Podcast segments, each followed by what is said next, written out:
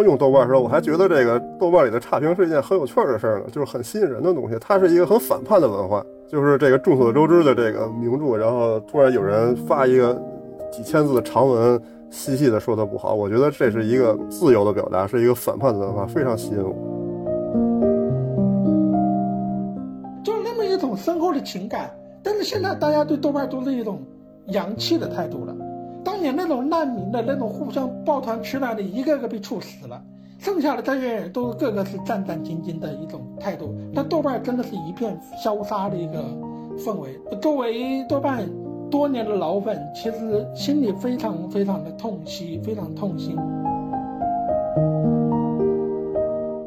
比如说豆瓣这个。团队规模从来没有超过一千人，你这放在其他的这种互联网的大厂是无法想象的，对吧？你这个体量，包括你这个你这个调性，你就没法能够发展成后面的那种巨无霸那种巨头，它就只能是这样小而美。然后可能因为它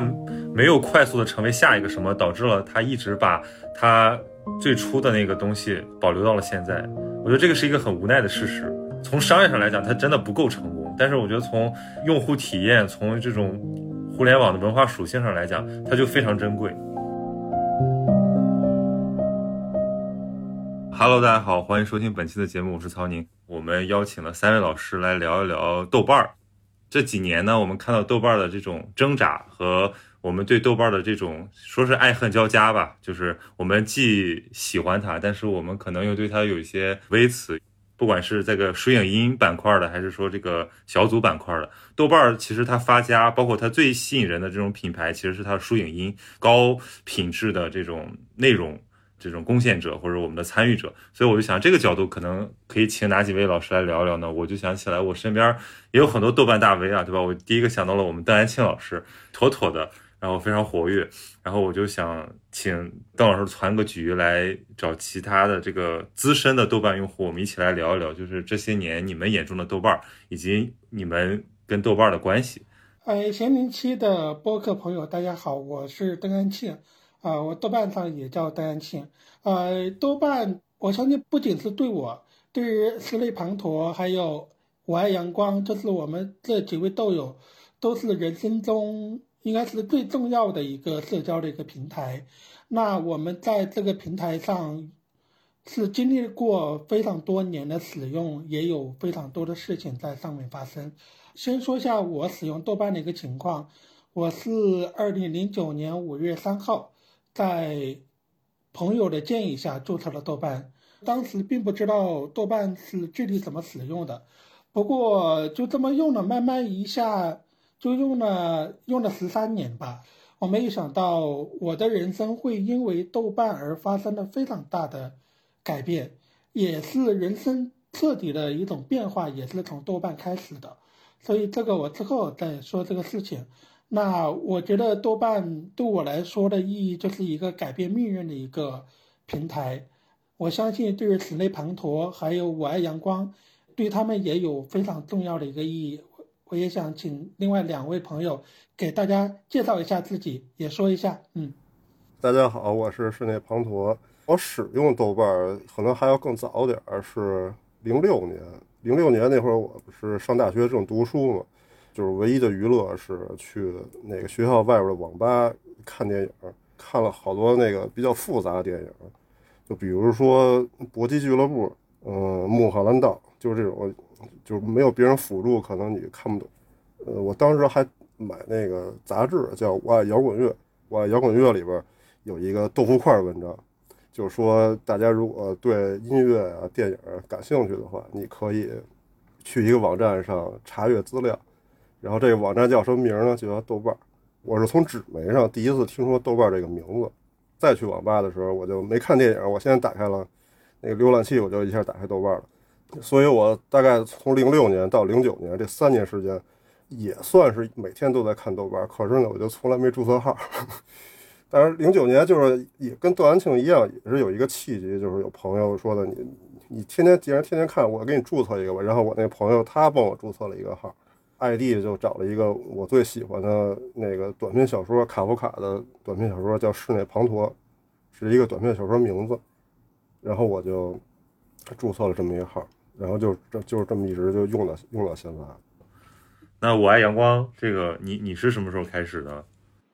我的注册时间比他俩都要早，我是零零七年就注册了。就刚开始注册的头两天，觉得可以标记一下看过的电影啊，还有书，觉得挺方便的，我就把它当做一个收藏夹，一个纯收藏夹。我其实并不知道当时就大家是可以互动的，也没有看到别的。然后我一直又等到了零九年的时候，才重新开始用，因为那个时候我也是大学快毕业了，然后又有了很多时间。我之前是用人人网用的很多，我在人人网上也发了一些文章，也发了一些活动。然后就有一个朋友，就是一直跟我说，说你一定要去上豆瓣。他说豆瓣才适合你。等到零九年开始重新用以后，我的关注的板块就是一个就是读书，还有一个就是旅行。其实旅行这个板块到现在豆瓣基本上已经是废弃了哈，或者搁置了。它以前是做的非常好的，豆瓣之前可以标记你去过的所有地方，就细到一个县城啊或者什么什么，你都可以标记。但是后来不知道为什么废弃了，我在上面看一些攻略。然后后来慢慢的也就开始看一些书评和影评，然后那个时候自己也没有怎么输出内容，就是也不跟人互动，就纯看。一直等到一零年，一零年的四月份呢，我就去了那个南京先锋书店干干活。我去那边做那个企划经理，经常要办一些活动，也要发布讯息。然后我就想，哎，我说豆瓣不是正适合发这个吗？就刚好是这种活动的大本营嘛。然后我就。开始在上面做那个南京先锋的号，我发了很多东西，我也用我个人的号呢，也发了先锋的很多东西，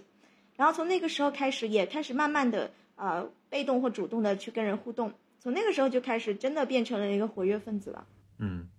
听出一个共同点，就三位其实就是由浅入深使用豆瓣，全是因为朋友介绍，就是说白了是一批比较像的人，对，把你们拉进去了，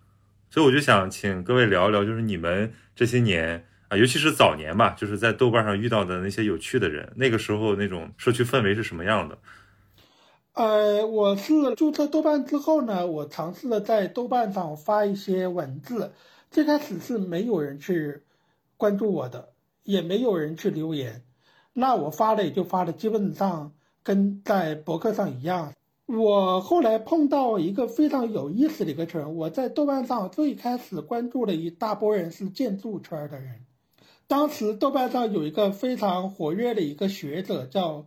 呃，我后来知道他叫刘东阳老师，他叫城市笔记人，他在豆瓣上，就是刘老师经常会在他的豆瓣页面发很多，呃，他翻译的关于人类学的，还有关于建筑学的文章，那下面经常跟他互动的都是建筑学的学生和老师，他们的讨论极其的认真和专业。这个氛围是我在其他的平台是从来没有遇到过的，所以我是非常非常的喜欢那种纯粹的那种氛围。我当然是完全不懂建筑哈，但我会尝试了不懂的地方，我就会问刘老师，刘老师呢就会在下面呢回复我，也是非常专业的回复。那这个是真是开启了我的视野，所以豆瓣最开始给我的是这么一种。呃，认真的做学问、认真的做事情的这一这一帮知识分子们，所以这是最开始的一个一个印象。后来，陈志比君老师也关注了我，我就在上面发了一些文章。那刘老师也帮我转发了，他当时是一个豆瓣红人嘛，关注人数有几千人吧。开始有一波建筑的读者们来看我的文章，因为他的读者有非常多的高质量的一些读者啊，所以他转我的文章。给予我非常大的鼓励和支持，所以我就写了第二篇。第二篇，然后刘老师又转了，那又有新的一波读者来看。随着关注我的人越来越多，慢慢的，哎，就是看我的文章呢也多了起来。我是从这儿开始与就是我的熟人之外的一些读者开始有交流，他们的标注了读书和标注了他们的日志，我也去看，我也经常会打印下来看，我就觉得哇，写的太好了。就是把我的视野全部打开了。我之前的阅读和之前的讨论都是非常少的一波朋友，其实大家也都不了解，是非常寂寞的。这个时候，我突然发现他们都是我老师，就是豆瓣上那些豆友们，他们的讨论、他们的阅读、他们的电影，还有他们标志的那些东西，我都会找来看。那这个东西对我的滋养是特别大的，而且我的创作也是真正的是在他们的一个鼓励下才开始去写的。那二零一一年就有出版商来找我出版的第一本书，我是完全没有没有想过这个可能性的，就是我不认识任何的编辑，也不认识任何出版圈的人，也没有发表过任何小说。但我是确实从这样的一个情况下出版了我的第一本书。豆瓣其实有个所谓的豆瓣作家群的，就是有很多写作的人是从豆瓣开始的，他们不是从传统的这种，比如说作协，或者说是从文学刊物上，或者说从其他的一种获奖，什么文学奖的获奖来出道的。而是从豆瓣上出道的，因为豆瓣形成了一个非常有意思的一个氛围，就是大批的读者、大批的编辑，还有大批的出版商的人都在上面，所以只要别人觉得写的好的，而且有很多关注的，你就有机会出道，就有机会出书。我这个真的挺改变命运的。要是没有豆瓣，可能是不是，比如你作为作家的这个生涯可能会晚开启，或者甚至可能都不一定开启。能这样说吗？对，因为早期的你像之前的作家们，很多都是通过要加入作协，或者说要获得文学奖，反正总之是一定一定要通过所谓的文坛那个圈子才能出道的。但是现在可以完全避开这个圈子，就是多半的创作还是纯文学的创作，就是大批的这些作家们，他们跟这个网文创作是完全不一样的一种写作，就是多半的写作，大家还是一个。热爱这个我们经典意义上的这种文学的写作，经典意义上的文学的阅读，只是换到了网络平台上来。对，是不是因为就是比如说本来大家都是阅读爱好者、影视爱好者，所以其实自然的吸引到一个地方去，然后有了这种表达冲动之后，又受到一些鼓励，这个写作或者说作为一个职业作者，这个事儿就顺理成章了。对，多半那时候聚集非常多的是青年知识分子。这个知识分子其实包括热爱文学的，包括热爱学术的，都都有了。就是所谓的艺术青年或者文学青年都在上面。他们正好有从事编辑的工作，就是这个文化产业的上下游全部有。那这个上下游正好在豆瓣上形成一个闭合，涌现出一批的写作者是非常顺理成章的一件事情。嗯，感觉那个关系比较平等，而不像就是传统的文坛也好，这个有一些人把持着这个话语权。对吧？所以这个确实是豆瓣一大贡献。对，豆瓣上没有所谓的权威，就是你所谓的权威到豆瓣上呢，也没有什么人鸟你，是非常平等的。我觉得豆瓣给予我非常大的一个呃滋养的地方，就是平等的姿态。就是说我可以喜欢很多的大的作家，但我在他面前，我也不会觉得我自己有多渺小，我没有那种想法。对我，我接一下那个邓老师说的那个豆瓣创作、豆瓣写作。豆瓣就是在我感觉，他和之前嗯两千年初的那个榕树下、西斯胡同可能还有点那个区别。就是现在的豆瓣，或者说现在的这个网络社交媒体形式，就是作为创作者和和这个文字生产者来说，你不用太去顾及怎么样被别人看到的问题。豆瓣有这么一个自动自动化分发的功能。然后你把你自己想写的东西发到豆瓣里边，然后你点一个发送键，豆瓣只要只只要给你通过，你只要能登得出来，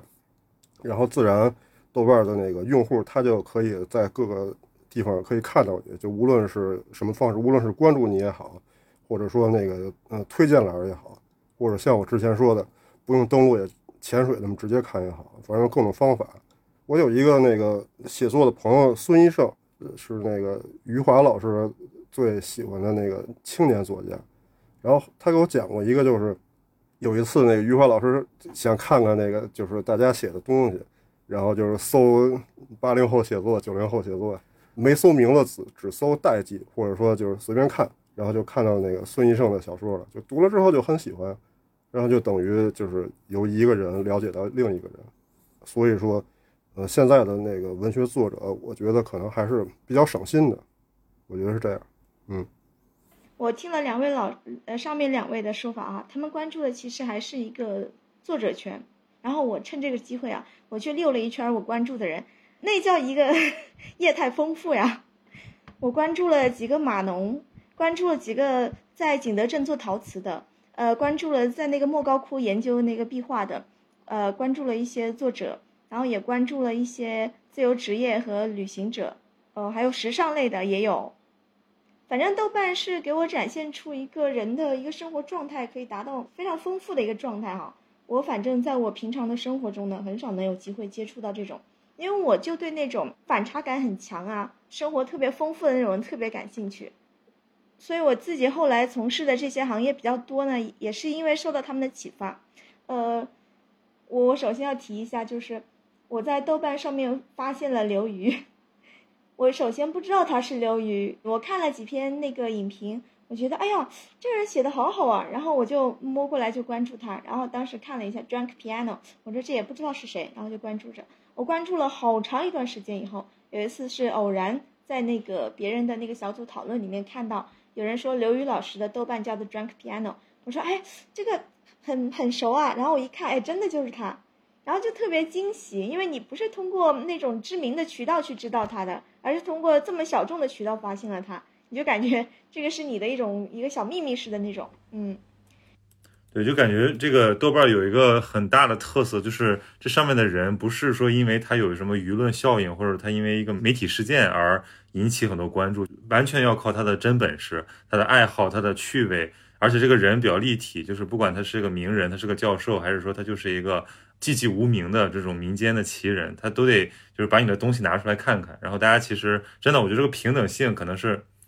豆瓣非常大的一个特点。嗯，就是豆瓣它给每个人的权重都是一样的，就是每个人享有同等的话语权。你不管从什么平台、什么咖位进来，你就是从零开始，就重新建立你的山头，你就亮出你的活儿。这个确实是这样的。而且啊，在豆瓣上还有一个反常的现象。往往就是小人物说出来的一些东西哈，他会被推上去，就大家都有这种心理，大家非但不会慕强，反倒会慕弱，你知道吗？他们会对这种看起来弱势群体、看起来关注数少的人，他格外的有一点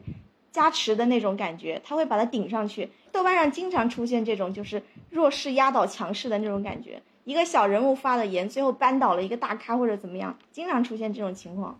而且他那个很鲜活，就有很多人在豆瓣上，比如说有点像树洞的感觉，他把他最真实的那部分拿出来了，而这个东西就非常有冲击力，跟媒体或者跟那种现在的这种社交网络上的那种名人效应、事件效应比起来，这个可能真的很难得。对，说到这个，其实要做一个简单的厘清，就是其实我我是。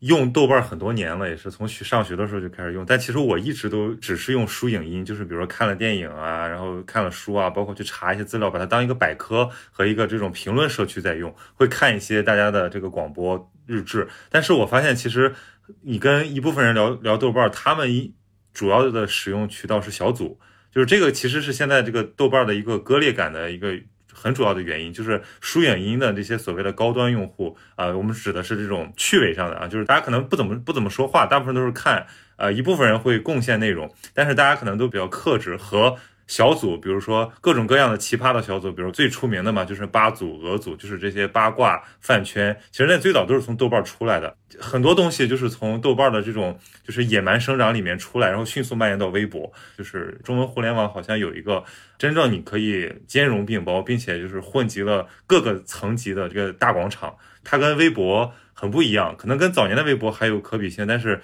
微博也好，人以前的人人网也好，然后知乎也好，就是基本他们都快速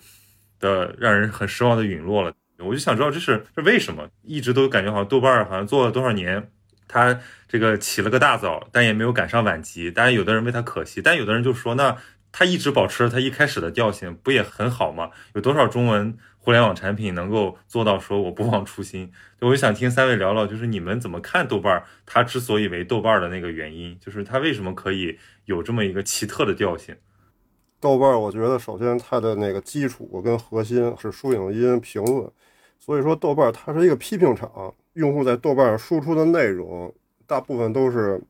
你在评价一个他者一个客体，所以说人数大了之后，势必要从。批评音乐作品，一张专辑，一部电影，会蔓延到批评这个社会。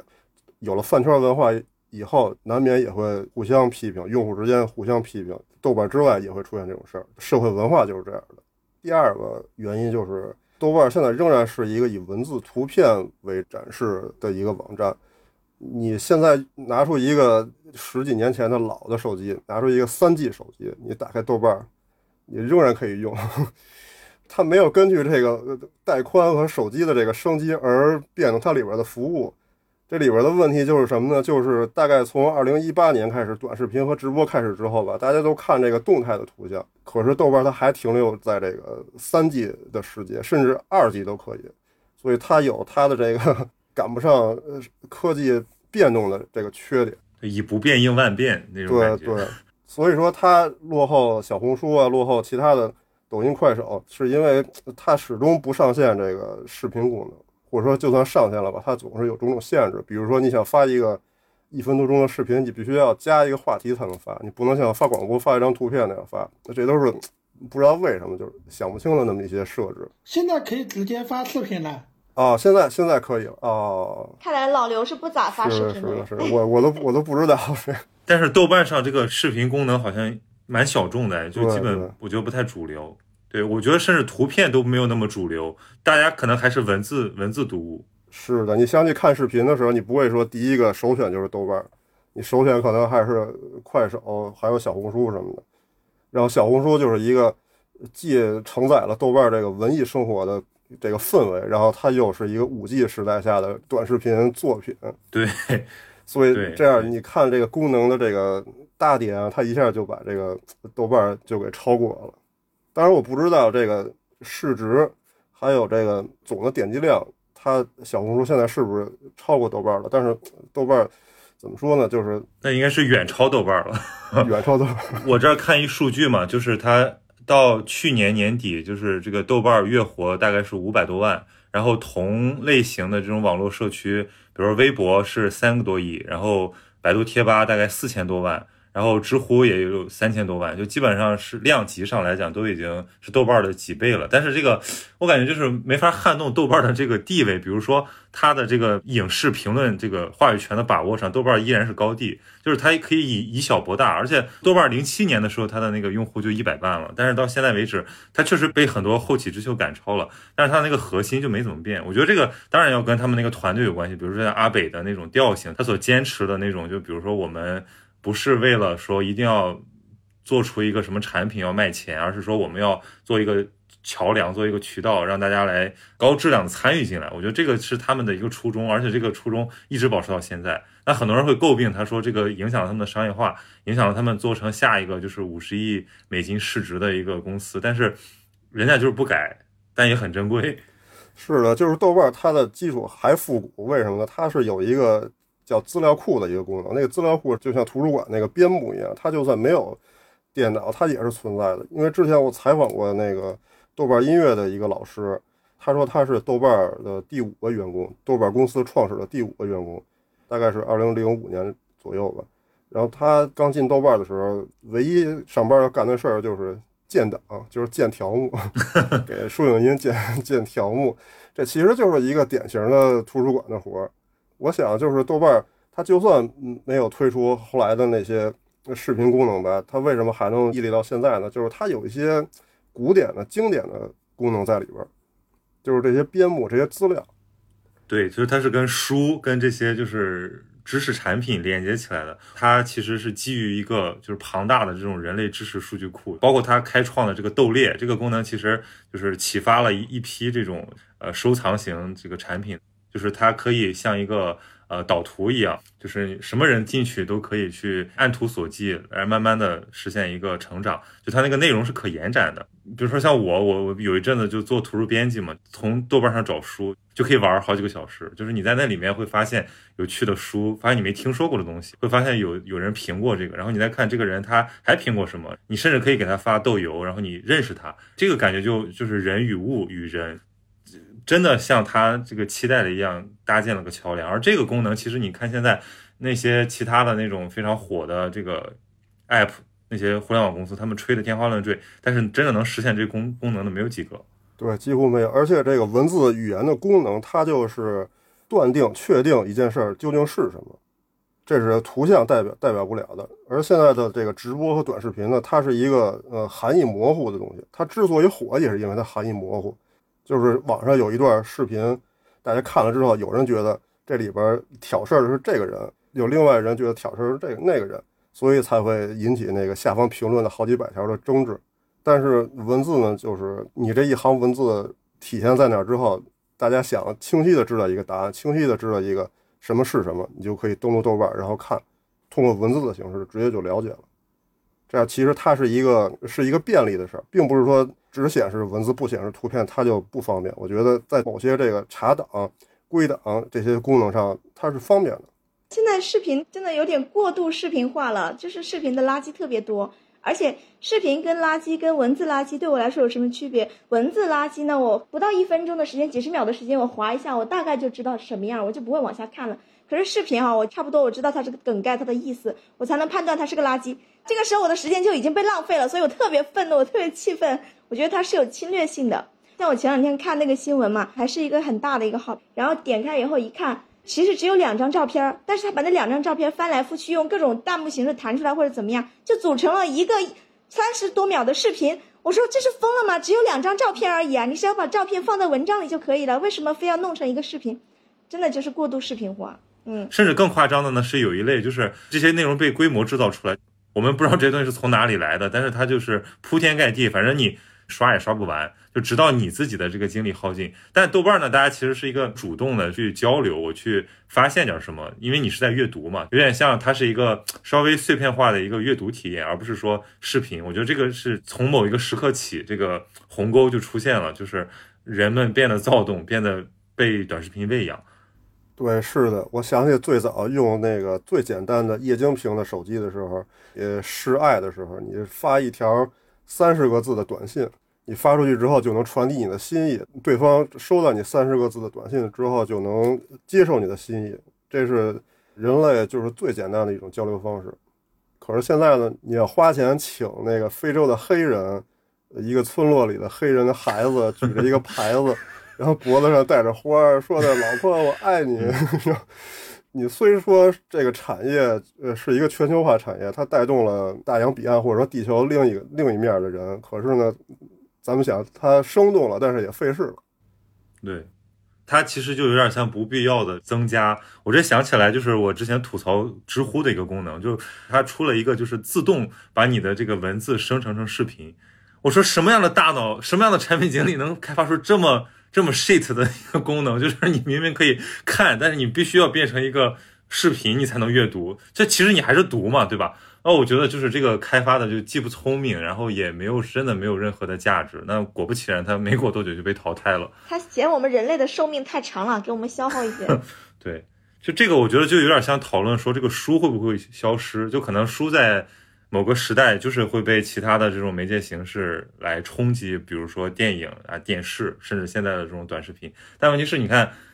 我我我现在都觉得书的命运可能比这些所有的媒介形式还要长很久很久。就是它已经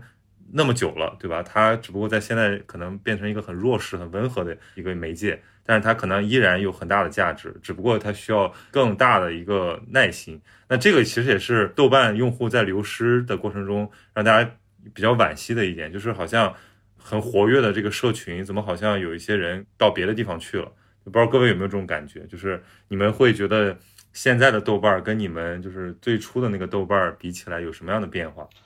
哎，我现在已经没有那么热衷于刷豆瓣了哈。我作为一个豆瓣豆瓣的一个受益者，是吧？就是作为一个十几年老粉。对老粉，我现在对豆瓣我是一个鸡肋的一个态度。我从大概去年开始，我发的所有的日志、回复、广播，全部都要先审后发，这个极大的打击了我玩豆瓣的一个呃积极性，因为我很有可能因为发一篇文章会被警告、会被禁言、会被这个号就没有了，我。当年认识了那么多有趣的友邻，现在要么就是被注销了，要么就是被禁言，不是一个月哦，现在是动辄禁言一百八十天。比如说以你为例，就是你被你被审核或者被禁言的那几条，都是怎么说是跟什么相关的？是跟政治或者社会热点，还是怎么样？没有任何关系啊，就是七年前发了一条短评，没有提到任何东西，就说啊这个电影。怎么样都不知道我那上面写了什么东西，然后就被警告了。我现在很少能被警告，是因为什么？因为我发的都要被审核才能发出来。如果审核没通过，那我就无所谓被警告。我是这样的，但是很多人是可以发出来的，不不被审核的，但是发出来后把你禁言掉。我现在碰到了很多友邻，都是被莫名其妙的禁言了很多，就是发的吃饭的图片或者一些风景的图片也要被审核，就是这种审核尺度已经是非常的让人不可捉摸的一个尺度。我昨天下午一连收到五条，其中有两条都是最少是五年以上的，就五年以上的挖出来了，我都不知道为啥。其实我算是自己已经审查过了，对我我都不知道。我感觉现在很多这种用户，大家都不得不装死，对，因为 因为你说一句话，很可能就炸号了。光我知道的朋友里面就有十个以上，几提一百八十天，这个其实就相当于是死缓呐。然后谁真的，除非真的有特别深厚感情的老用户，谁会在半年之后还会来，对吧？除非你真的真的感情特别深厚，就不抛弃这个渣男之类的，就这样。而且这个。豆瓣有个人说，因为豆瓣一直如此对他，他现在已经理解了那些屡屡被家暴却不肯离婚的女性。对对对，就是这感觉，就是这感觉。然后我发现豆瓣的审核它是一个什么标准呢？它没有标准，它的标准就是流量。当你的一条可能有争议的那种话题流量起来以后，转播的人多了，就引起了他的警惕，然后再超过某个线，他觉得要控制了，他就立刻把你给锁了。本来我有一条，本来发了一天都没事儿，第二天突然转播起来了，就锁了，就这样的。这这又是一个豆瓣悖论，就是你发东西不能影响力太大。真的真的，现在还导致我看到有一些广播，还有我大 V 朋友看到一些广播都不敢转，你知道吗？他们怕他转了就没了，他们都不敢转了，甚至真的很担心。所以大家都在一种度过冰河期。对我现在为了保住我的豆瓣号。我都在用其他的平台，我的豆瓣就被迫的岁月静好，因为我不岁月静好，我发的那些观点全部被删掉了，要么就发不出去。所以你说玩到了豆瓣有什么意思呢？一点意思都没有。对，但是这个豆瓣的审核的这种奇葩哈，就是当然我们知道更深层的原因，我们其实都清楚，但是很多的东西我们能在其他的网站上发，但豆瓣上发不出来。对，经常有这样的事情，嗯。它这个平台之间的尺度也不一样，嗯，豆瓣去年被罚了一千多万，就是一直被各种各样的这个处罚，我们觉得他们肯定也挺不容易的。但是你要这样对你的用户呢，用户伤心也是难免的。豆瓣已经在被缓慢的在死亡的一个过程，是哪一年哈？是前年还是哪一年？豆瓣不是突然被禁禁暂停下那个下载注册？对。惩罚的特别严重，对吧？然然后大家的对豆瓣的感情急急升，豆瓣就是广播是停掉的，日志也停掉了，所有都不能用，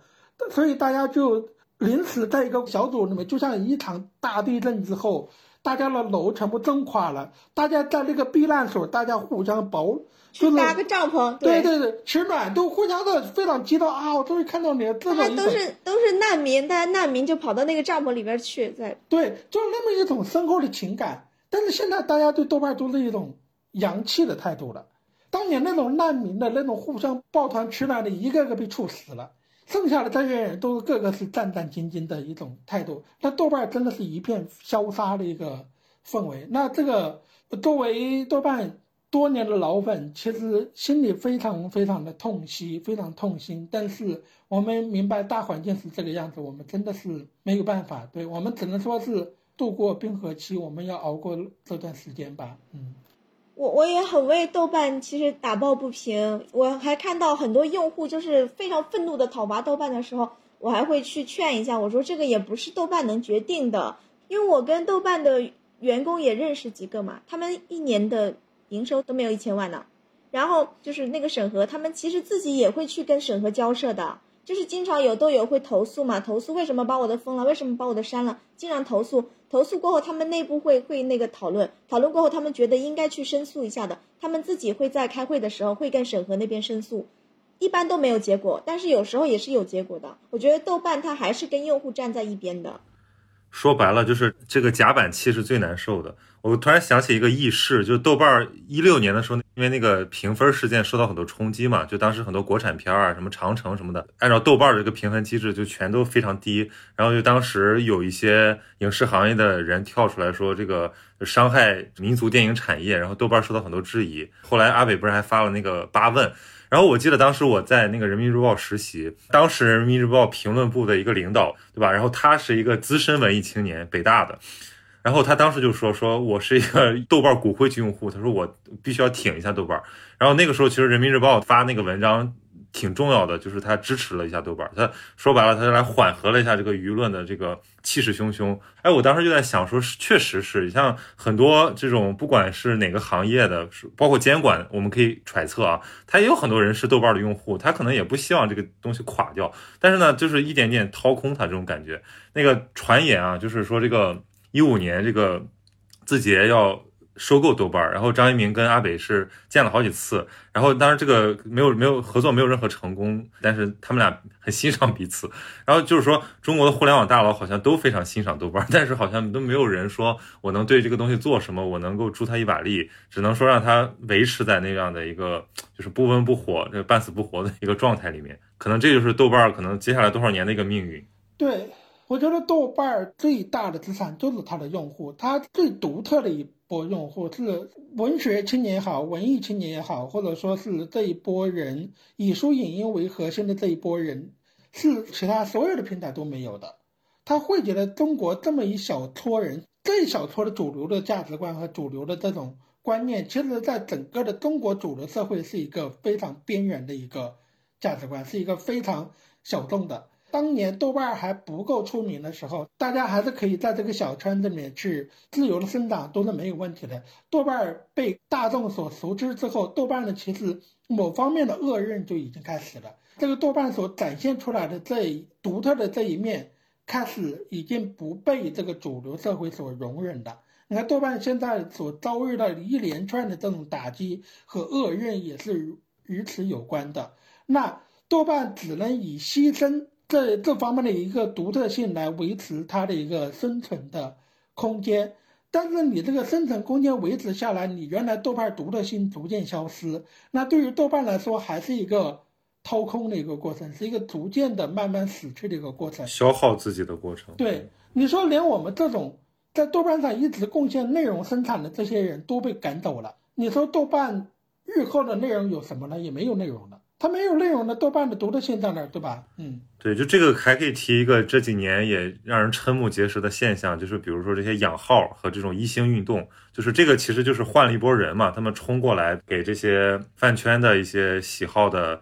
呃，剧也好，这个甚至是书也好，去评高分，或者说去抵制评一星，这种运动式的这种，其实以前豆瓣应该是没有的，对吧？正是因为它这个机制保持相对的呃公平开放，反而导致了这种现象的产生。如果在那些很好控评的那些平台，可能不会出现这种，一下子就被灭掉了。但豆瓣它允许它发生，但是呃结果就是很惨痛，它破坏了这个生态，然后让一部分人就确实是灰心丧气。我不知道各位有没有有没有就是。关注到这些现象，因为豆瓣它遇到这些问题，是因为它的命运是和其他的另外的比它更大的产业捆绑在一起的。因为早年可能中国的这个影视行业还不是说那么追星，但是现在的影视作品是以明星为核心的，它从这个影视产品立项开始就是。先找哪个明星去当他的一号，然后是拍一个适合这个明星古装扮相的古装戏呢，还是拍一个商战戏？是拍爱情的还是拍武打的？所以现在他有一个特别倾斜的情况，就是一切以这个明星的号召力为主。然后呢，他也不是说用剧情或者说用文艺水准去吸引观众，他就会变成这个粉丝互相撕扯。虽然这个新上映的这个新剧不是我的偶像拍的，但是。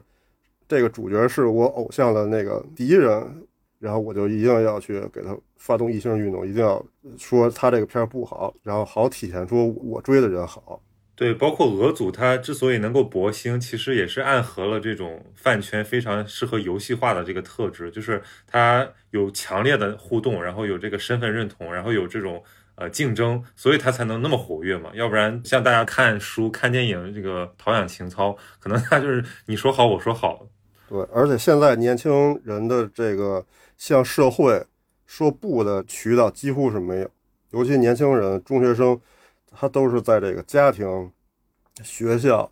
还有这个考试这些综合压力之下生活的，所以他就只能向这个自己偶像的敌人的粉丝说不，然后自己偶像的敌人的粉丝他也用同样的初衷，然后也互相攻击，就变成了这么一种。嗯，我觉得我从一个电影的普通观众的角度来看呀，嗯，豆瓣评分呢，它确实还是有一些不公平的东西在，比如说它对一些国产片儿评分有些过低，然后呢，又对其中的一些文艺片儿哈，尤其是一些先锋上方面的文艺片儿评分有点过高，对我来说是这样的，。有点过分崇拜了。对，有点过分崇拜。呃，还有一些东西大家都知道，咱们的电影限制很多嘛，就是很多东西拍不出来。然后呢，有一类的电影，尤其是国外的，它仅仅是因为拍出来了某样东西，呼吁了某样东西，就会抬到非常高的位置。这个中间不得不说，就是大家有一定的这种报复心态，所以给那些抬得特别高，来踩低这个。就比如说吧，我我挺喜欢周星驰的一些电影，我记得在《功夫》零四年刚刚出来的时候啊，他那个评分好长一段时间都是在八点二左右，我当时记得特别清楚，一度还低过八点一、八点零。我说啊，这个片这么好，居然这么低啊！然后就当时觉得挺挺不爽的。我觉得无论从我的角度还是客观角度，他都挺优秀的。然后现在我看了一下，回到了八点八点七分啊，这个这个还算是我比较满意的一个分数。你像这种纠结的心态，对，在那个《流浪地球》就体现的非常明显嘛。比如说，我们看《流浪地球》，觉得说，哦，这个片子拍的不错，从国产的这个科幻片角度，绝对是一个大的一个进步。但问题是呢，它缺陷也很明显，所以就比如说给它打一个四星吧。但想了想说，哎，这个是国产的第一部，那我们要鼓励鼓励，打个五星。但是有的人看到说，哇，你这个瑕疵这么明显的电影，你打五星，那我要给你这个稍微平衡一下，我给你打个三星，打个两星。然后有的人说，哇，有的人故意要打三星去平衡它，那我就是要再打五星。这你这样弄下去，这个评分它就失去意义了，它就变成一个好像真的像饭圈在刷刷粉丝一样。这个我觉得很很很奇妙的一事儿。对，而且中中国人有一个自古以来的特点，就是总有一个天下的观念，他一定要知道这个天下人对这一件事儿事物的评判是什么样的，他才心里能确定这件事儿。就是有时候咱们看那个嗯小众的那个欧美电影儿，你会看到有这么一类剧情，就是男女主人公他们是一对年轻恋人，他们谈恋爱之后肯定会有一些呃同居生活。这同居生活都干些什么呢？就是租一些电影的那个录像带或者光盘，然后回家一块儿看片。你会发现，他们呃不在乎别人怎么看这个电影，只要你我坐在这个屏幕前，我们共同享受这部电影，感觉就够了。哪怕这个这个电影是一个很小众的，或者或者怎么样的，但是中国人就是看完之后，你一定要去看天下人如何看待这个片儿。对对对对，就就感觉好像就是要要有个公论，要定于一尊的感觉。对，就是人们非要看一个定论的东西，一要看大众定论，二要看历史定论，所以就会这样。刚才杨光说的这个分数变动，其实也是一个历史定论。对你从个体的角度来讲，就是我表达我的意见就完了，但我不用对全局负责，不用说，比如说我认为它是个八点五分的好片子，但它只有七分，我觉得不值，我就得做点什么。你依然可以坚持你的意见，对。可能大家每个人都建立起自己的一个文艺观，然后这些纷争就可能会消失一些。就不要老是去在乎别人或者跟别人怎么想啊，就单看那一部，它对你有多大的意义啊，它对你有什么什么，我觉得就可以。还有一点就是，现在人们太喜欢评价自己所接触到的所有东西了。你就是吃吃一顿饭，用大众点评一定要打个星；你买一杯咖啡，一定要给它评个分。就是你必须要在生活中去给任何你你触手可及的东西打分，这是一种非常累的生活。我相信，不光是电影，就是绘画也好，音乐也好，百分之八十甚至以上的这个文艺作品，不需要去评价的，你只要看了就行了。邓安庆不是近距离的看过梵高的画吗？你你觉得你看了梵高的画之后，你怎么给他打分？没法打分，对，是吧？你经历了，你你你目睹了就可以了。你不是说我一定要有一个兑换成一个准确的数值，我是给它兑换成十块钱的硬币还是五块钱的硬币放在我的口袋里，并不需要。你只要看过了、体验过了就好了。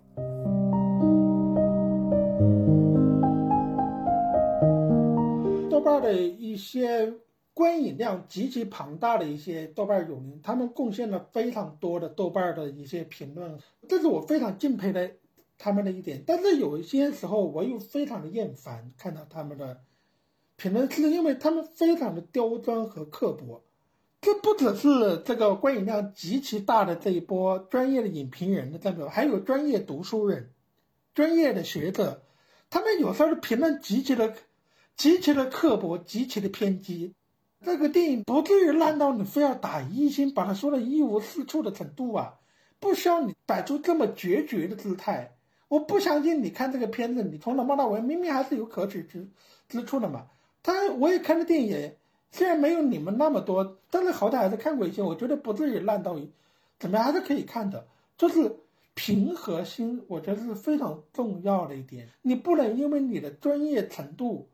导致一种极其偏狭的、极其偏激的一种程度。这也是我内心是非常厌烦的啊！这个我真的是很有感触。我我真的最近看过了非常多的这种影霸，还有书霸。他们会因为仅仅就是其中的一点点缺陷，就把那个书或电影喷到一无是处。他会把那个点的无限放大，其实本来那个足够是三星甚至是四星以上的，对他就会因为那个只给只给一颗星。啊，这一点由此我们再往深引入了一点，我不喜欢豆瓣的一些地方是什么？就是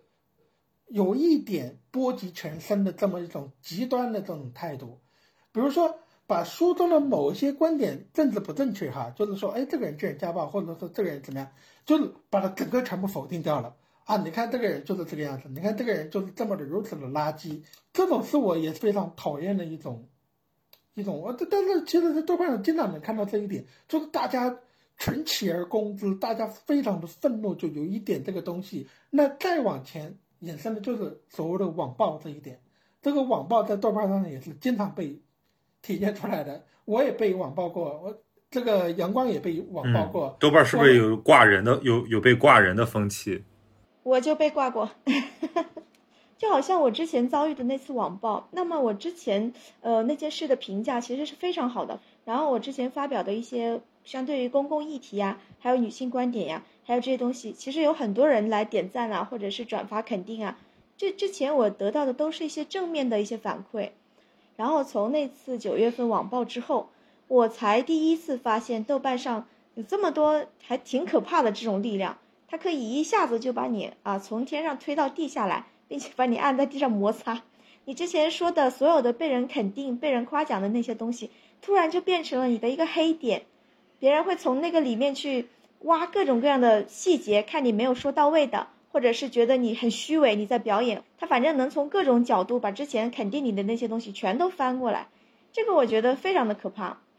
而且我也目睹了近距离的目睹了很多的网暴事件，就真的像邓老师说的那样，就是抓住了那一个点，把你这个人全部否定，就是百分之百的否定，包括你在其他平台发过的东西，包括你在五年、十年前发过的东西，都被人翻出来作为例证。我已经看到有好几位在网暴之后就淡出豆瓣了，就不上豆瓣了。对，其中有一些高校老师，还有一些大 V，还有一些作者，就直接注销了。还有，嗯，我觉得他们离开豆瓣的时候，真的也是挺心痛和不舍的。因为我看到其中有一些人，他们的广播都已经两到五万条了，甚至也都是十几年的老用户了。对他们也是很不舍的，但是也真的被伤了心了，然后就走了。我觉得可能对我打击非常大的是流氓书生的事情，就是他后来不是得了这个癌症嘛，癌症然后呃这个大家捐款的事情，其实不是流氓书生和他的家人发起捐款，是一直关注他的一个友人发的捐款，那么一波人把流氓书生之前的一个事情扒出来了，就是发表的言论极其的刻薄，极其的无情，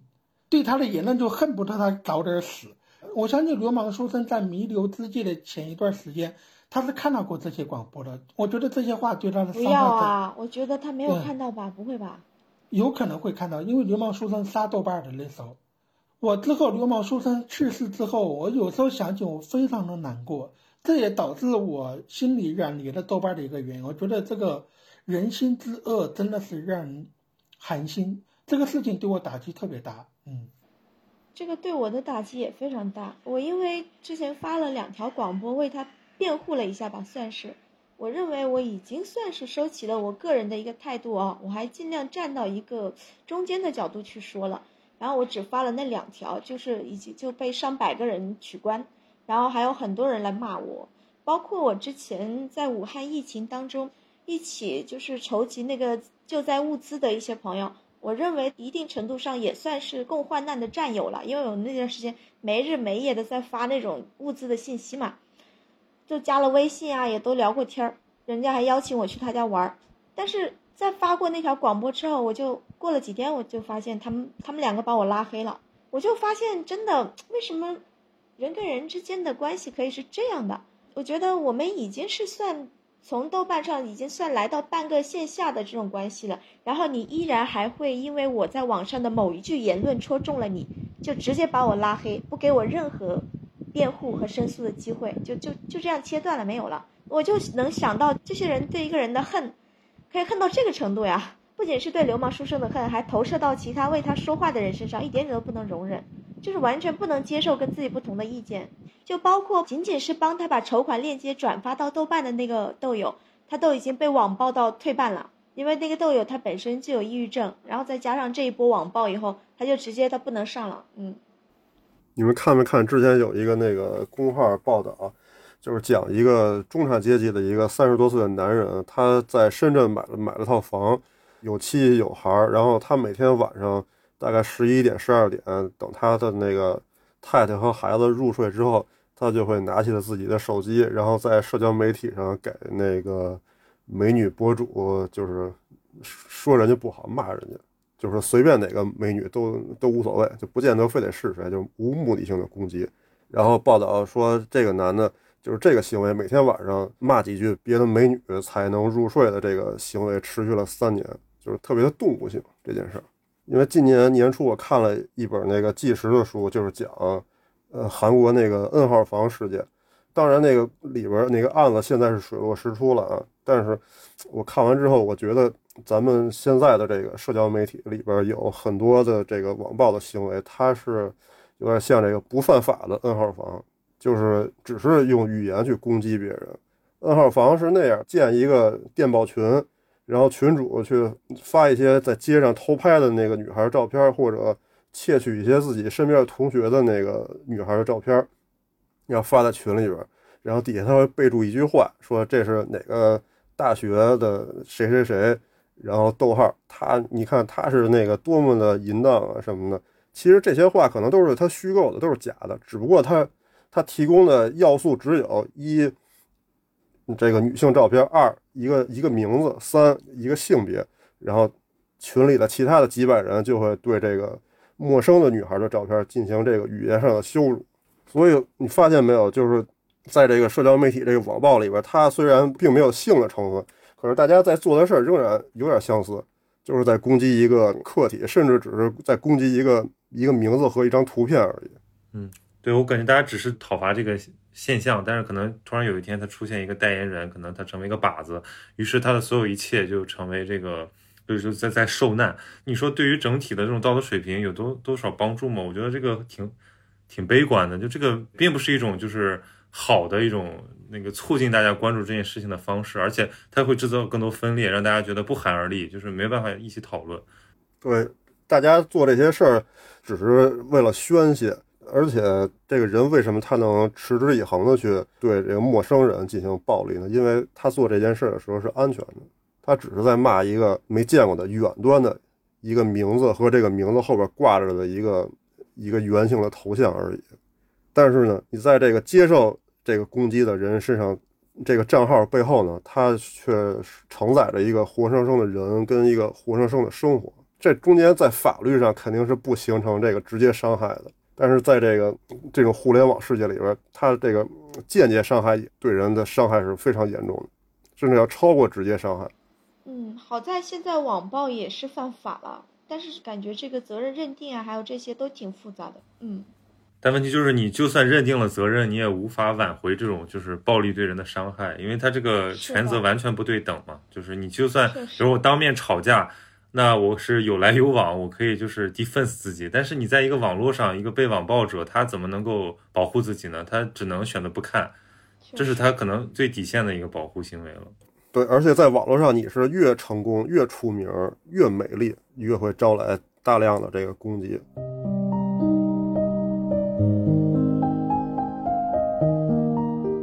你们俩俩一开始都是豆瓣的用户嘛，刚开始还没有成为一个创作者，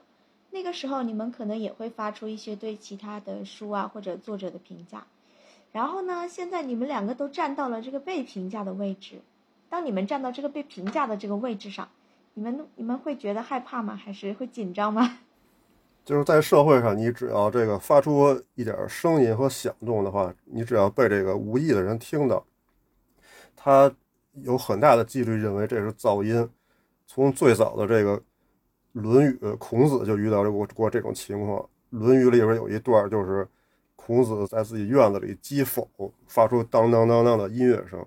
然后有一个背着草包的人路过了孔子家的这个大门，听见孔子在那奏乐。他就指责孔子说的：“你在这当当当当的敲东西，你不就是为了让别人听见你的声音吗？” 然后他说：“你让别人听见你的声音也就罢了，你不就是为了想那个出点名吗？”然后孔子面对了这个指责之后，他说：“这个背着草包的人对他的指责有点太武断了，但是呢，这就是很难反驳的呀。”这个故事就结束了。就是这个问题，就是一直存在于这个这个社会上。就是哪怕你出现这个很简单的声音，都觉得你在你在秀自己，或者你想让自己出名，这是没法破解的一个那个人和人的误会。对，这个是这个问题的一个社会层面哈。但是呢，豆瓣有它特别的一点是什么呢？就是豆瓣上的人，他们对从豆瓣出来的一些作者要求特别的苛刻。啊，也许你写的跟其他的作者水平一样好，但是你的分数一定会比其他人低的。我就发现很大一批豆瓣作者他们的书分数都不高。我刚开始以为是真的没有写的那么好，后来我自己去读了，然后对比了一些，我真的觉得相当一部分的豆瓣作者写的那真的也也是水平挺高的，但就是你的分数很可能被踩。还有前段时间陈春成嘛，我看到陈春成的那个书评首页。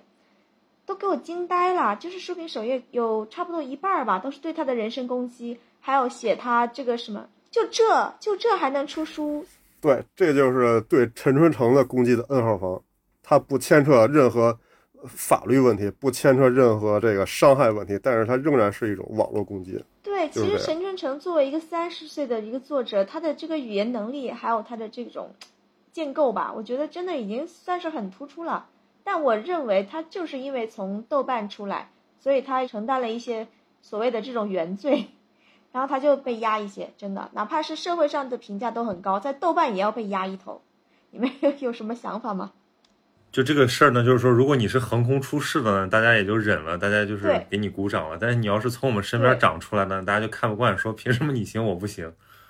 听听邓老师怎么说。邓老师应该也会遇到过这种恶评吧？你要是点开我去年最新的一本《永隔一江水》，前面二十条全部是一星，全部是在人身攻击，我不敢看好，全部很刻薄的话，就是也基本上可以判定他没没有看过你的书的话，我每出一本书就一定，哪怕这个书还没上市呢，就一波一星在等着呢。我不是说我自己写的多好，我只是说好的一个短评或者评价你是能看出来的。我觉得是某种程度是一种记恨的一种心理，就是说，同样是从豆瓣上出来的，凭什么你出我就不能出？就是有一种要打压你一头的这种心态。当然，你说豆瓣作者或者说互捧，或者说是商业互吹，有没有？当然有。有很多人说啊，就这，你看你们都在互相吹捧、互相抱团，那我就要打一星。我觉得这种义愤的心态都有。对，而且在豆瓣里边，大家这个争来抢去，他。作为平台来说，他不会去制止，也不会去管理，为什么呢？这个论坛里边这个互撕是一个提升论坛流量的最有力的工具。你在里边吵来吵去的话，会诞生无限的流量。对，老刘，老刘的新书马上也要出了，准备好迎接一波猛烈的这个 暴风骤雨了吗？对对，你就你你就好像这个大家这个互相怼、互相这个损，就变成了给。给这个平台充流量的这个店员一样，咱们这个时代已经成了一个就是黑红也是红的时代，就是 最怕的可能是就是杳无声息。那现在就是有人评论，那虽然这种评论它是既不怎么说，既没有事实上的这种真诚，又没有这种道德上的这个合法性，但是它就那么发生了。这个很很无奈的一个现象。对，就前几天豆瓣邀请了那个马来西亚的著名作者嘛，黄锦树啊，还有李子书啊几个人入驻豆瓣。然后李子书呢，他应该也是第一次玩豆瓣吧？他看了自己的一个评分，前两天呢还是九点几分，然后增加了十一个人的评分以后，突然就降到了八点几。然后他当时他有点迷惑不解啊，他就发了一个日志来问，他说：“哎，这个到底是怎么回事儿？”他说：“这个豆瓣评分的这个是怎么计算的？呃，为什么呃多了十一个人的评分，就把我的这个分数从九点一拉拉到八点几了？”然后底下就有有一些人就在攻击他，就说你一个作者，你质疑你的评分干什么？你又不是为了评分写作的啊、你为什么要怎么怎么？我觉得这种心态就非常不对。作者很在意自己的评分，说明就是很珍视自己的作品，对不对？你哪怕是一个厨师，你做完了菜，你也是渴望听到客人的评价，看看到底好不好吃啊，或者怎么样。就不知道为什么就拿到评分上面，大家就这么的苛刻，就是导致现在一个是作者也不太敢发声啊，一个就是编辑也真的是不太敢发声，就是大家都挺小心翼翼的，生怕有一个什么事儿不好就戳中了大家的一个怒火的一个点儿，然后就被群起而攻之，然后最后就连累这本书就暗无天日。我觉得李子书老师是豆瓣玩的太少了，呢，他对 还没有经受社会的毒打。我觉得很多作家是没有玩豆瓣，他们根本不习惯豆瓣的这种生态。你像我们从豆瓣生长出来这一波写作者，我们都是 在腥风血雨中长大的，我们每一波书都会要经历过这种无数的攻击和人生的这种埋汰，什么都是有的。我们已经非常的习惯。我现在每回看评论，我都不会看热门评论，因为因为热门评论两百个有用的都是非常可怕的评论。对，我都会点最新，因为最新才是正常的评论，就是情绪平和的评论。我是零九年玩豆瓣，那个时候大家还是非常平和的一种心态。我是一一年就成为作者了，我就我很早之前就已经是被评论的一个作者。我评论别人的作品的机会没有那么多，国内的我同龄人的写作什么之类，老实讲哈，可能是不论写得好还是不好，我几乎很少去直接的去评论。因为好像你大家都在这么一个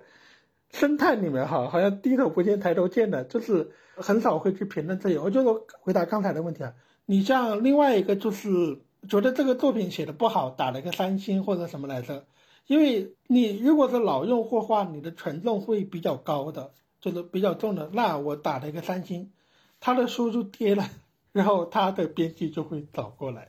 他说：“邓老师，你能不能把你的短片给删掉？”这这就麻烦了，那就变成一个熟人社会了。就是你因为不好意思得罪人，所以不好意思发出一个比较客观的评价。对，如果我觉得写的好的，我还是依旧会评价；如果我觉得写的不好的，只说好那我就不评话。价了。你这你这说法让我想起了邵艺辉说的那个，之前邵艺辉不是评价那个《妈的多重宇宙》，他听不习惯那个普通话嘛，然后就底下也是一堆人攻击他说，哎，你一个拍上海方言的人，你怎么瞧不上人家那个美国口音的普通话呢？怎么能这样呢？你怎么打压别人？对这个很有意思的，这样，如果你是个被评价的人，你不论是电影导演也好，你是作者也好，当然你去评价别人的作品的时候，别人都拿捏你是作为一个创作者，拿捏你这个东西。如果我瞧你不爽了，我就跑你的书或者你电影那儿给你打一星。他那个事情其实跟我的事情是一样的，都是你都都作为一个创作者。那比如说我说啊，这个人的语言很糟糕，那就有人你的语言就好到哪儿去了，他就会这样的一个怼回去。对你好像就失去了一个评论权了似的，交出了评论权。当你转身成为一个创作者，对，就这些话，这些字面意思，它背后根本就不带什么含义，就完完全是一种文字游戏，一一种关于这个语语言辩论的文字游戏，全是这种嚼舌头的感觉。我说，我觉得咱们现在的地位跟这个出租司机大哥是一样的，就是你把一个乘客运到一个目的地之后，那个打星是是他的事儿，就是你你提供的服务就几乎是一样的。呃，之前我有一次晚上和朋友吃饭，那时候还是冬天，都到两点半了。我在那个呼叫的软件上呼叫车，我刚按下这个呼叫键，半秒钟就有这个司机大哥接了我的单。这是在这个以前很少能能遇到的事儿，因为那个也是一个吃饭的饭馆比较多的地儿吧。我就一下感觉到了这个司机大哥的这个工作的不易，或者他们接的订单的少。然后我发现的第二件事就是，司机大哥接这个跑出租这个活儿，他不是和我接这个写作是一样的吗？就是有编辑朋友，然后发微信问我，你最近有时间吗？那个如果有时间，你帮我写一篇稿子。我跟这个司机大哥接这个出租车的单是一样的，我也是在半秒钟之内我就点了这个接单，然后然后我就开始接他，然后我就给他尽了义务，给他送到了目的地，然后就等着这个看我工作的人给我评价。其实我我发现了一丝这个无奈和心酸的地方，就是产出的人和这个出租司机在现在这个。年代有着特别类似的这个生产的这个地位，嗯，对，我觉得现在豆瓣儿对我来说已经平和很多，是因为因为豆瓣已经被灭的差不多了，就黑你的人被豆瓣禁言了，欣赏的人也被豆瓣禁言了，所以 骂你的人好像也没有了，白茫茫一片，大地真干净。对，就是没有人刷了个寂寞。对，就是在最早刚用豆瓣的时候，我还觉得这个豆瓣里的差评是一件很有趣的事儿呢，就是很吸引人的东西。它是一个很反叛的文化，嗯，就是这个众所周知的这个名著，然后突然有人发一个几千字的长文，细细的说它不好。我觉得这是一个自由的表达，是一个反叛的文化，非常吸引我。而且我记得当时，二零一一年我认识我阳光，就是因为我阳光在豆瓣上一篇差评，我才认识他。啊？啥？当时特别有意思，就是我注册豆瓣，但是不太用嘛，而且当时没有那个手机 APP 端，只是用那个嗯电脑刷网页版。但是网页版不是它也有这个推送嘛？然后我一下就看到了你的推送，我记得是是一本写三毛的书，好像不是三毛本人写的，是一个别人写三毛的一个传记。哦，我知道了，是不是那个三毛真相？对，是一本烂书，然后我印象特别深，就是推送到我面前的就是你那篇差评文章，然后标题现在我印象还挺深，叫鄙视这个什么什么无良的作者。鄙视这个无良的作者，我记得，我记得，我当时看完这本书以后，我真的气坏了，我就熬了一个通宵，我写了一篇六千字的文章，真的是一气呵成，然后就是说他。对，这整件事儿你想想就特别的赛博，就是当咱们现在站在这个认识了十几年的这个友谊的时候，咱们回看咱们是。在茫茫人海中是怎么认识的时候，咱们是因为豆瓣一篇差评认识。我跟庞妥的认识是因为唐诺，我在豆瓣上看到唐诺有一本是为他女儿的新书，海蒙那个呃《寻人记》还是《刺客聂隐娘》的那个工作笔记书，对，对他的孩子应该是那时候是女儿，现在是儿子了哈。就是聂隐娘那个《寻人记》那本书来北京做宣传的时候，我就作为一个读者去。在活动结束后就认识了庞团儿，我们的友谊就是从那个时候开始的。是哪一年的事情？是二零一五年八月份。哎，我发现你说起庞团认识的过程，你都开始脸泛桃花了，都脸脸都说红了。这个我们的我们的这个高潮来了。对我跟我跟段安庆认识啊，是是那样的，就是说当时唐诺他们一家三口来北京做活动。活动结束之后，找唐诺老师签书签名，然后就是排队嘛。然后我跟道安庆就因为命运的这个捉弄，然后我俩就排队的时候就挨在一起了。他也抱着一摞唐诺的书，我也抱着一摞唐诺的书。但是我当时读唐诺老师的书读的比较少嘛，我就问他这几本里面哪些最好看，然后就他就给我介绍了一些，我们俩就就这样认识了。对，就是因为唐诺认识的，还是因为豆瓣认识的。对，这你就能看到这个，就是豆瓣这个用户的内卷之处，就是哪怕咱们是线下以这么巧合的方式，这个认识之后，最后你还是那个回到了豆瓣。哎，对哦，有点那种回归本位的那种意思。对，等于我阳光是推荐算法推送到了我的页面上。段安庆是上上帝用这个豆瓣推送的方式把段安庆在现实中推送到了那个我排队的身后。行了一会儿我就把这句“上帝”这句要发上豆瓣去，坐实你们俩之间的绯闻。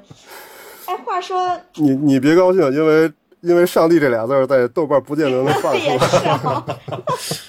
天哪！你得你得说你得说老天，对你得换成中国的神。哎，你们有没有想过，就是万一自己的账号炸了怎么办？豆瓣账号炸了，有没有想过这一天？嗯，对，这本来我也是我准备了一个问题，就是如果有一天假设就是三位如果看到自己哎突然账号没了，你们会是一个什么心态？怅然若失还是怎么说？这种焦虑就可能咱们那个上一辈被压抑的知识分子，他们也会有，就是你的一切的身份的外部的东西都被剥夺了之后，开始肯定是极其痛苦的，但是最后呢，有一个信念就是让你坚持到最后，就是说你的知识是你的这个生产工具，你的生产力是在你的脑子里的，这是任何外物全都夺不走的。只要相信这个，就是不会说那么那么幻灭了。就是我没有庞腿这么神水哈。就是我那一年豆瓣遭受巨大的惩罚之后，就想我不行，我得走一个后路，我一定要把我的公众号给留出来。所以我现在有很多的读者转移到我的公众号上，逐渐有不少的读者去留言。因为在公众号上，它是个封闭空间嘛。他如果讨厌你，他也不会关注你。他是因为喜欢你才会关注你嘛。所以有非常多友好的评论和友好的这种鼓励。所以我现在的文章几乎都是发我公众号。那这种情况下，就是公众号是我的一个退路。就是做好一个，嗯，我看有一个之前做了一个叫什么“斗坟”的一个话题组，就是说那个提前准备好后事，超度指南。我真觉得豆瓣应该给豆坟那作者打钱。真的，他做的特别好，我就用那个备份。就是我之前我也发过一条广播，说我是不备份的，因为豆瓣对我最重要的是人，如果人都没有了，备份那个东西对我没有意义。对，邓老师真是一个重感情的人。还有另外一个，豆瓣上的文字我都已经形成我的书了，所以也无所谓。哦，原来这就是邓老师的备份方式，出书。懂了。就是还有一个，就是我跟我的编辑也说这个，我说你不要再强调我什么豆瓣作者这样的，我不是说不选豆瓣作者这个，我听说后期创作的文字都没有在豆瓣上发，然后读者基本上在我出书之前是不会看到这些东西的，他们是直接通过书来看我的，所以如果豆瓣号没了，我当然会非常惆怅，但没了就没了吧，所以我逐渐就是说可以跟豆瓣这个东西是脱钩的。哎，我知道了，你这样出书的这种方式啊，就可以避免大家在写差评的时候说，哼，网文也能出书，因为都不是网文了，大家写不了这个了。就是你早期的一些，比如说纸上我柔软的距离，我早期的一些啊啊这些文章，我大陆都在豆瓣上看过了，我就来标记一下吧。其实书也没买，这个我非常非常讨厌看到这样的评语，但是他说的没错哈，就跟他们没有关系。但是我后面的作品就再也没有出现过这样的评语，因为那些作品它在。豆瓣上看不见的，你看，比如说陈真诚所有的小说都是在豆瓣上发的，然后被大家所熟知和推荐，那是必要的，因为大家不认识你，大家必须通过这个某种平台来认识你才买你的书。但是我后来好像不太需要这样的嘛，大家已经知道你是个写作者了，反正就是不让白嫖了。对，就是差不多这样的，嗯。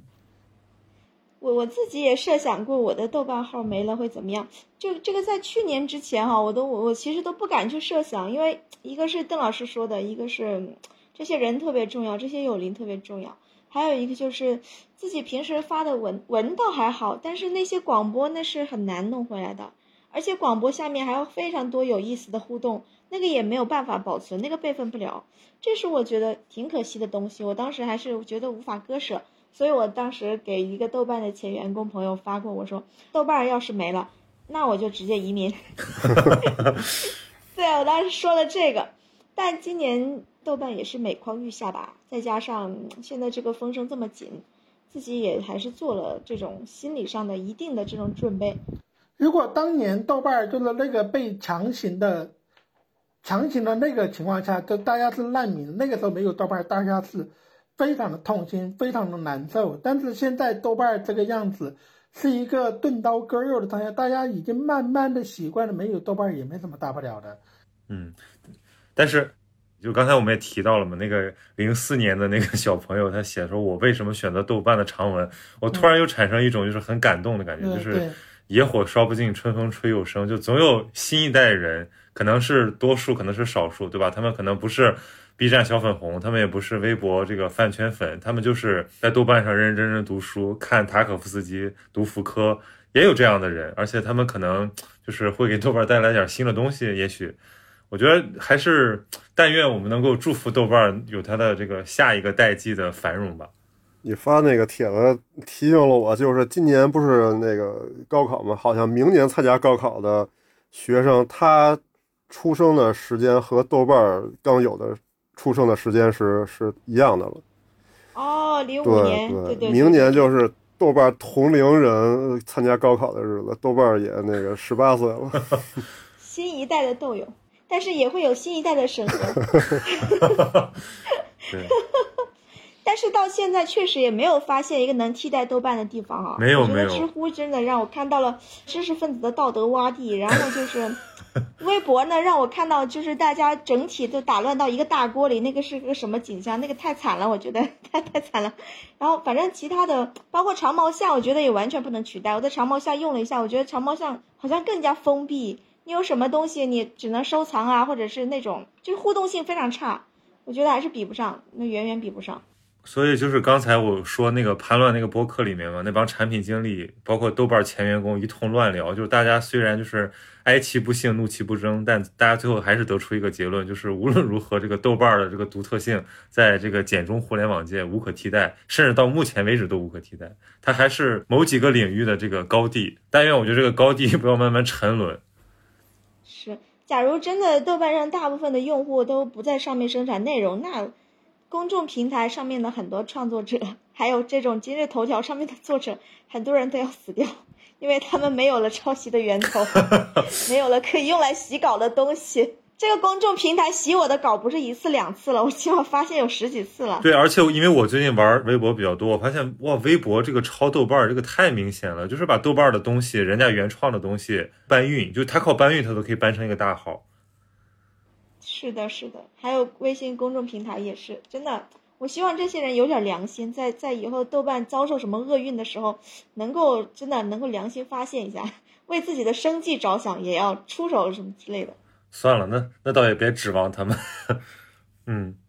我还查豆瓣历史嘛，我还发现，就它不仅是错过了好多风口，它其实还有很多这种非常超前的那种想法，比如说它一一零年搞那个阿尔法城，就是虚拟数字社区，当然最后没有上线，但是就很难让人不想到现在这个元宇宙的影子。就当年豆瓣内部他们想过很多东西，那豆瓣 FM 其实当年我也非常非常喜欢，但是后面也就是没没没做下去。包括它在那个电影这个卖票的那个功能，然后包括定位的这些功能，包括它那些什么豆瓣集市啊、豆瓣东西这些都没没有做好，但是他们都已经成为一代豆瓣人的记忆了。对，哎，其实咱们还没有提，就是豆瓣其实是一个高度自治的一个地方。它把一个功能扔出来之后，它会根据用户的反馈，就是做出很多的调整。就包括之前呢，他把那个豆油改成了私信嘛，对，有然后很多人被豆抗议瓣被。被用户给骂回去了。对，然后还有其他的一些功能，很多东西真的都是被用户给骂的改正了，或者是取消了，或者怎么样，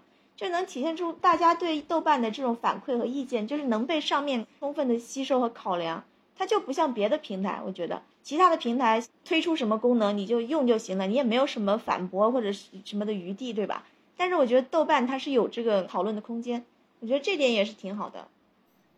阳光这个有点过于高的评价了豆瓣儿，我觉得豆瓣儿很多非常难用，就是无论用户怎么去反应，它都它都跟死了一样。你提到了这个偶尔的几次让步而已，大部分他们都是熟若无睹的。这一点我也是很想当面问一问阿北啊，为什么阿北现在就不管了呢？他真的能彻底扔下豆瓣吗？就是佛系了呗。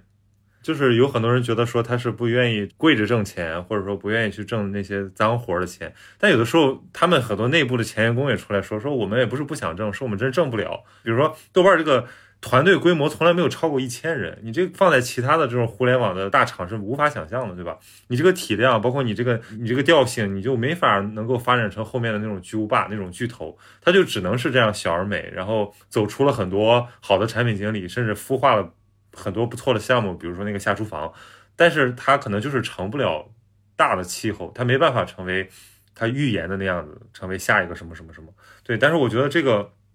怎么说呢？就是正是可能因为它没有快速的成为下一个什么，导致了它一直把它最初的那个东西保留到了现在。我觉得这个是一个很无奈的事实。从商业上来讲，它真的不够成功。但是我觉得从用户体验，从这种互联网的文化属性上来讲，它就非常珍贵。那我就最后一个问题，就是请三位对你们这个用了这么多年的豆瓣儿，就如果说，就假如你们彻底不想玩豆瓣了，或者说站在这个时间点上，你觉得豆瓣对你来讲意味着什么？因为咱们这个主题不就是豆瓣儿，豆瓣儿就是 感慨一下。那我想说，豆瓣儿不论怎么被阉割，不论怎么被打压，我希望，我希望它能熬过冰河期。就到时候能稍微宽松的时候，当年被封禁的、被驱逐了、被禁言的这些人还能回来。如果回不来，你至少有环境让新的一波可以发言的人可以成长起来。这是我的一个对豆瓣的一个寄言吧。嗯。然后我觉得豆瓣，我相信人生中的很多相遇都是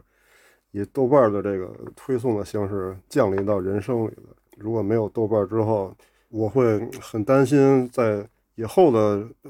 后三分之二的人生里边，会有很重要的人因为豆瓣的没有而不出现。就是如果他一直有的话，他是有出现的几率的；如果这个东西没有，就没有这个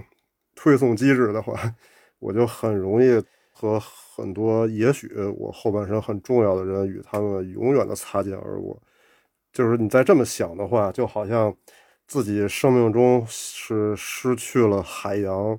失去了天空，失去了跟这个鲸鱼见面的机会一样，让人惋惜。也许后半生会有一个巨大的、美丽的东西，像那个星空一样，照耀着我的后半生。可是豆瓣的这个这个推送机制，一旦它不推送给我的时候，这盏灯它是特别容易灭的，所以我心里肯定是有这种恐惧感的。所以说，还是我希望豆豆瓣能有。啊，这个好深情啊，阳光老师。我后悔了，不应该让老刘说在前头，这样感觉就 这个对，嗯，我觉得我在豆瓣呢确实有非常多的美好的回忆吧，它真的也是改变了我人生的很多东西。我连男朋友都在豆瓣找过嘛，然后我觉得我会一直记得他那个最好的样子吧。我可能会把那些曾经网暴带给我的一些东西，我也会慢慢的忘掉。然后我想到的是，如果豆瓣真的没了，那我可能会往外面去想，因为我觉得如果我们整个的网络空间它已经被挤压到连一个豆瓣都容不下，那说明。我们的网络生存环境已经是非常恶劣了，那说明也不用上网了，对吧？对对对，我当时我都想到时候连上网都没有心情了，对，所以我可能想到的是别的东西。当然，我还是希望呢，如果万一真的豆瓣不在了，就是我们当初因为豆瓣而连接在一起的一些人，我们依然还可以在其他的时空中能够寻找到彼此吧。嗯，毕竟把什么东西联系到一起的，那都还是一个个具体的人嘛。这个。春风吹又生，对吧？一代人有一代人的豆瓣儿。对，行，那我们今天对豆瓣的这个连剖析带追念啊，别追念吧，就是带追忆，然后嗯。就告一段落，然后也希望大家能在评论区来写写，就是你跟豆瓣的故事，然后大家也可以就是身体力行，对吧？就是如果你是一个豆瓣用户的话，你是一个豆瓣这个社群的活跃分子的话，你也就是从自己做起，来去保护一下豆瓣，然后也，呃，关键是对这种生态，对这种你自己的这个要求的这个贯彻，所以希望它还能够像邓老师说的那样，就是活下去。行，那我们今天就这样。爱护豆瓣，人人有责。好，谢谢三位老师。好了，再见，拜拜，再见。好，拜拜，拜拜。谢谢主持人。好。